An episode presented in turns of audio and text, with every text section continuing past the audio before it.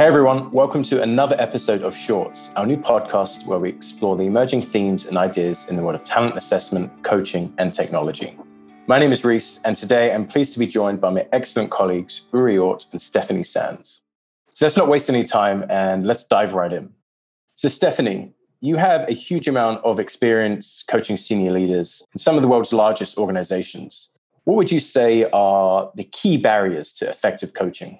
Thanks for having me, you two. It's uh, always great to have these conversations together. And yeah, coaching is a hot topic right now. And, you know, I'll tell you, my new business plan is to be a, a coach of the coaches who are helping coaches. It, the market is saturated right now with coaches. And I think that speaks to the need that people have for coaching.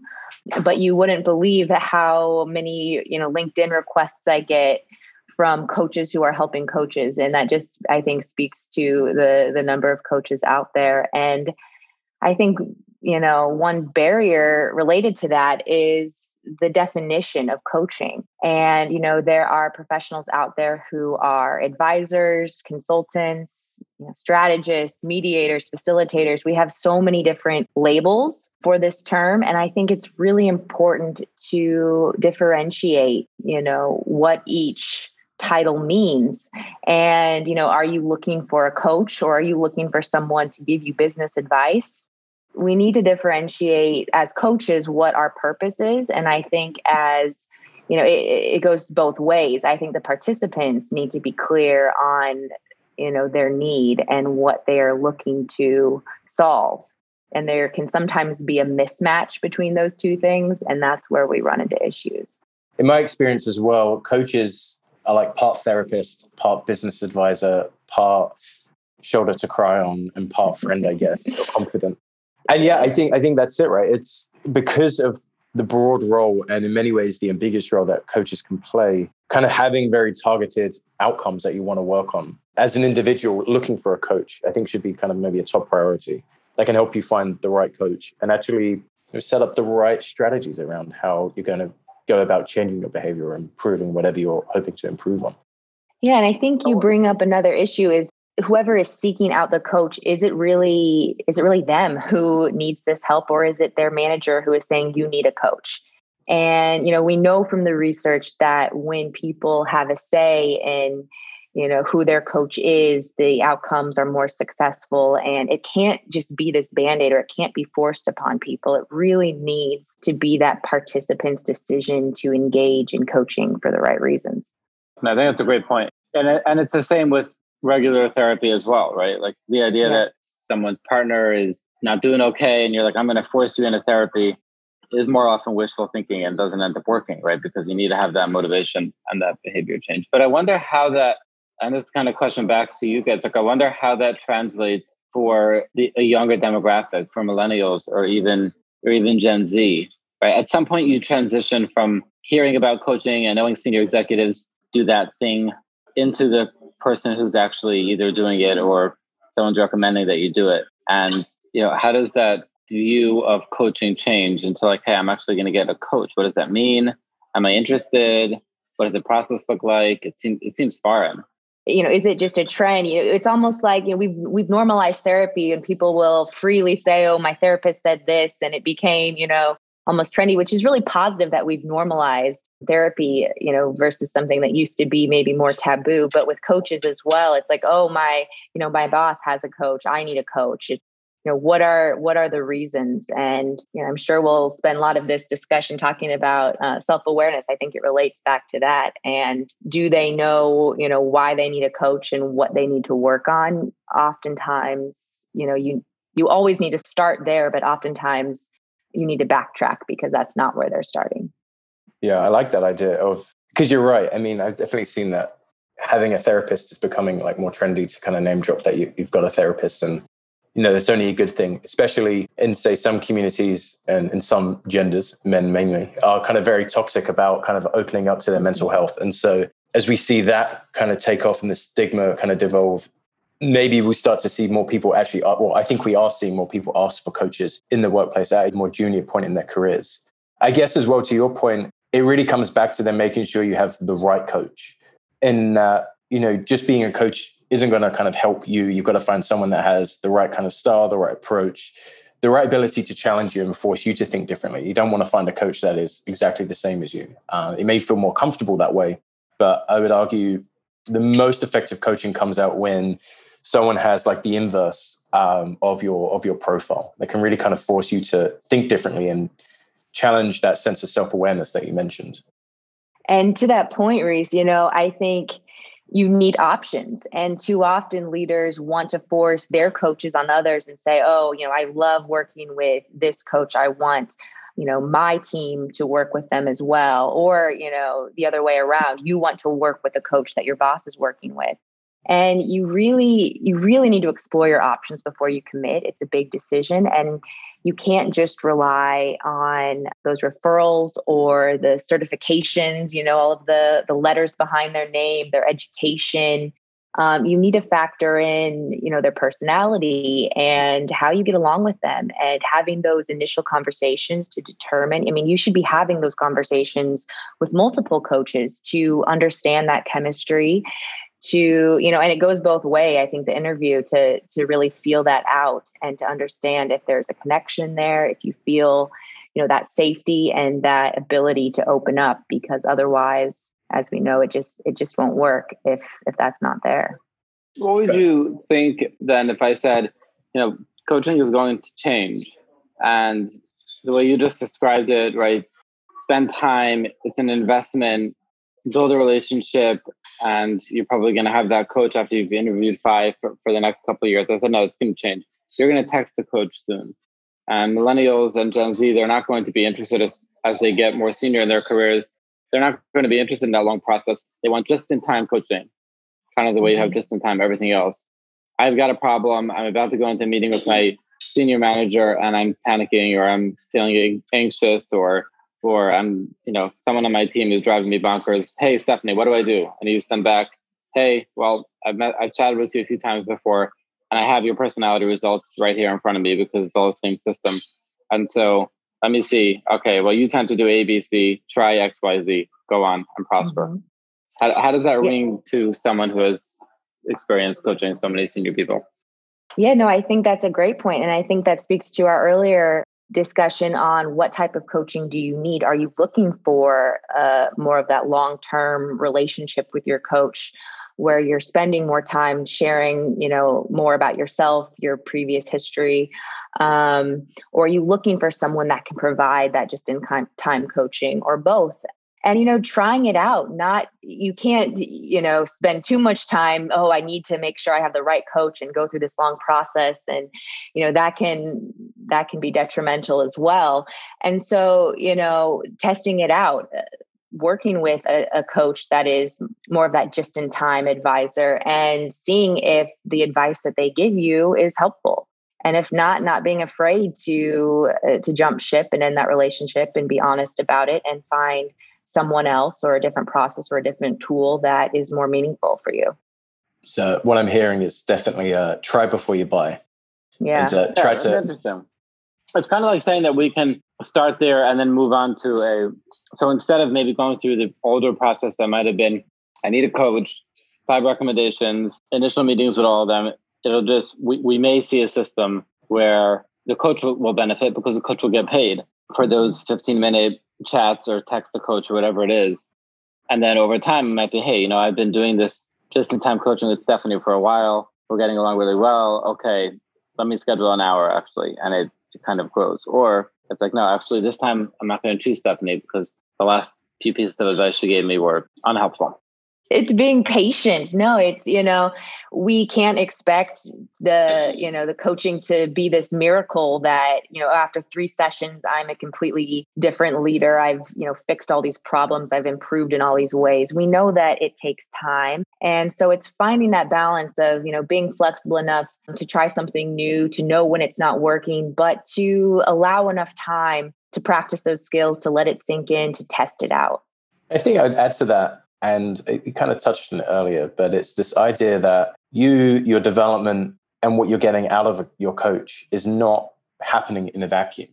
Mm-hmm. Yeah, I think you have to appreciate what are the larger team dynamics, the cultural kind of factors in your organization, in your department, and trying to find a way if even kind of change is say possible within that environment, right? If it's incredibly toxic, the, pro- the problem may not actually be with you. Maybe you don't need a coach. Maybe you need to find a different way of working or yeah. an actual different environment. And I think maybe the most effective coaching arises when there is this congruence where you have the right culture that supports development, feedback, psychological safety, and then you have that coach that is able to challenge your thinking and is actually able to structure using data and science a way of modifying your behavior or, or kind of steering you in the right direction. I have a question then this kind of touches on what you mentioned before about Reece about using data and science within the coaching process. You don't see within the larger assessment organizations there being a push towards matching coaches based on mutual results, right? It's usually I'm the coach, and then of course I'm certified in assessment X. Let's just say Hogan, for example. I'll give you a Hogan, and then I'm going to coach you based on a Hogan, right? But we don't see Hogan recommending or coaches saying, you know what, I think you're going to be a great match for this coach because you're high, you're really low prudence, they're really high prudence, and therefore they're going to have a perspective that's different than yours, and they'll you know really naturally be be able to share with you what it's like to be on the other side.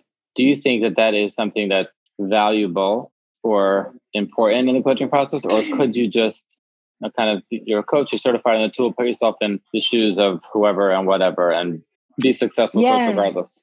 I think it could work the other way as well. When you know, when I've coached people that are have very similar profiles to me, you do have that understanding of what that looks like, of what you've tried that's worked or failed, and that can be a very meaningful perspective as well.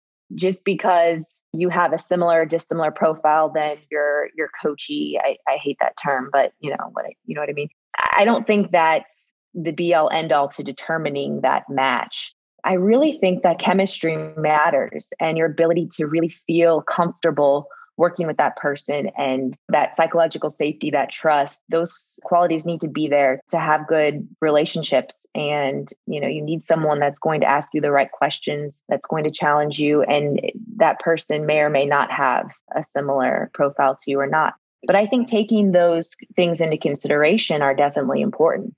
It's interesting that we're regardless, and I'm I'm not hundred percent sure I agree with the benefits of being either you know kind of congruent or having the opposite perspective. I think at least you benefit more from the opposite perspective. You may have more of that synergy in the coaching mm-hmm. experience because hey, like we're literally the same. It's great. And I don't know, you know, I'm not an expert on this, so taking it with a grain of salt. And I imagine from my own experience, right, working with people who are the opposite of me, I they can tell me, hey, this is how I do it, right? Like I I'm super low on conscientiousness, for example, right? I'm what we call Deeper Signals, we call me really flexible, right? And so it's easy for me to then talk to someone who's very disciplined and say, okay, well, I keep 14 to-do lists and I have my calendar set up this way. And those are very you know, practical examples of coaching. But but regardless, whether I'm right or wrong, you'd imagine there would be a bit more of a push to match coaches with coaches based on data and science. And that we don't see mm-hmm. at all, right? No, yeah, no, I, I agree with you that having that different perspective is incredibly valuable. I think just taken to the extreme, I've seen cases where the coach and the participant are so different that they can't form those strong relationships and you know they almost speak different languages and so um, there's more resistance and that can get in the way of a strong relationship that creates that change but no, I, I do agree that having those different perspectives more often than not can be more impactful. Related to this, like it's it's harder to match people if you're not tracking change or actually objectively measuring the outcomes of your coaching engagement. I think that's one thing I've seen yeah. a lot is that actually how expensive coaching can be if you, you know, are really working with some senior leaders in some really reputable firms. Yet we aren't really tracking actually how what is the ROI here? It's very much kind of your own subjective kind of sense. And maybe, yeah, you do kind of 360 ratings, that kind of stuff. But I think there is an opportunity here to think about, okay, how can we actually really prove the, the ROI of, of coaching? How can we actually really objectively measure change, the change in how you're making decisions, the change in how you're managing reputation and your, your behavior? I think that's a bit of an opportunity that I'm seeing in the coaching space. So there's just one final question that I want to ask you guys. And we haven't necessarily touched on it, but it definitely seems to be emerging throughout as a foundation for everything that we've been discussing, which is the importance of self awareness as being this foundational aspect of coaching. And what I want to ask you both is can we and how do we build a more self aware workforce that isn't just for leadership? Yeah, back to Uri's point, I think to create that stickiness, you really need to create that culture of, of self awareness, of feedback, uh, trust, psychological safety, curiosity, you know, growth mindset. Insert any buzzword you want, but we're all trying, you know, to achieve the same thing and move from, you know, as Microsoft termed it, moving from a know-it-all culture to a learn-it-all culture. And to model that top down, you know, the leaders need to engage in that curiosity and you know not just say oh my my managers my directors need a coach but i'm good. You, you know we hear that a lot. But to scale leadership development as well and and not just keep it at the top of the house but to encourage growth and self-awareness across all levels will help create that culture of self-awareness. And you know using similar tools can help create that common language as well. And you know the curiosity about the self as well as others is important. So the more you can share what you're learning about yourself and you know others will benefit from that and they will feel more comfortable sharing that as well. And you'll just see the the benefits snowball from there. I mean if you think about it if you don't have the self-awareness piece you really you're missing the foundation. You can't really build with a coach on top of nothing. And that's why even before you get to coaching, if you can help the organizations be more self aware, then there's a significant ROI. And then you're kind of preparing everyone for having maybe a coach later on. And, you know, it, start with yourself. I think we're so keen to say, oh, I want to help this person with their self awareness or my team, or, you know, it's not me. But if we would all just take ownership for our own self awareness and focus on that and, and start with ourselves and take on that responsibility, I think we'd see great positive change from that. We're, mm. we're, we're just too keen to focus on other people. Yeah, I, I completely agree there. So I just want to round out our conversation and keeping with this theme of self awareness, what two pieces of advice would you give to anyone that is looking to become more self aware? Take a well, deeper follow personality up. assessment. that was a nice subtle uh, plug there. Yeah. I like it. Yeah, but I'm very subtle. no, I agree. I, you take responsibility for yourself and and use good tools. Um, and you know be skeptical about the tools that you're using when someone sees a result that doesn't fit with what they know about themselves that's like gold because you can you know then dive into that and say okay why why does this fit or not fit? And is it really me or is it you know how i'm perceived by others? Uri i know you're a big proponent of Tasha Eurich's book Insight. And you know the difference between you know self-awareness you know having two forms you know what you know about yourself and what you really want and how you're perceived by other people. And diving into those two perspectives can be incredibly meaningful. Very good. Yep exactly Anything to add to that, Uri?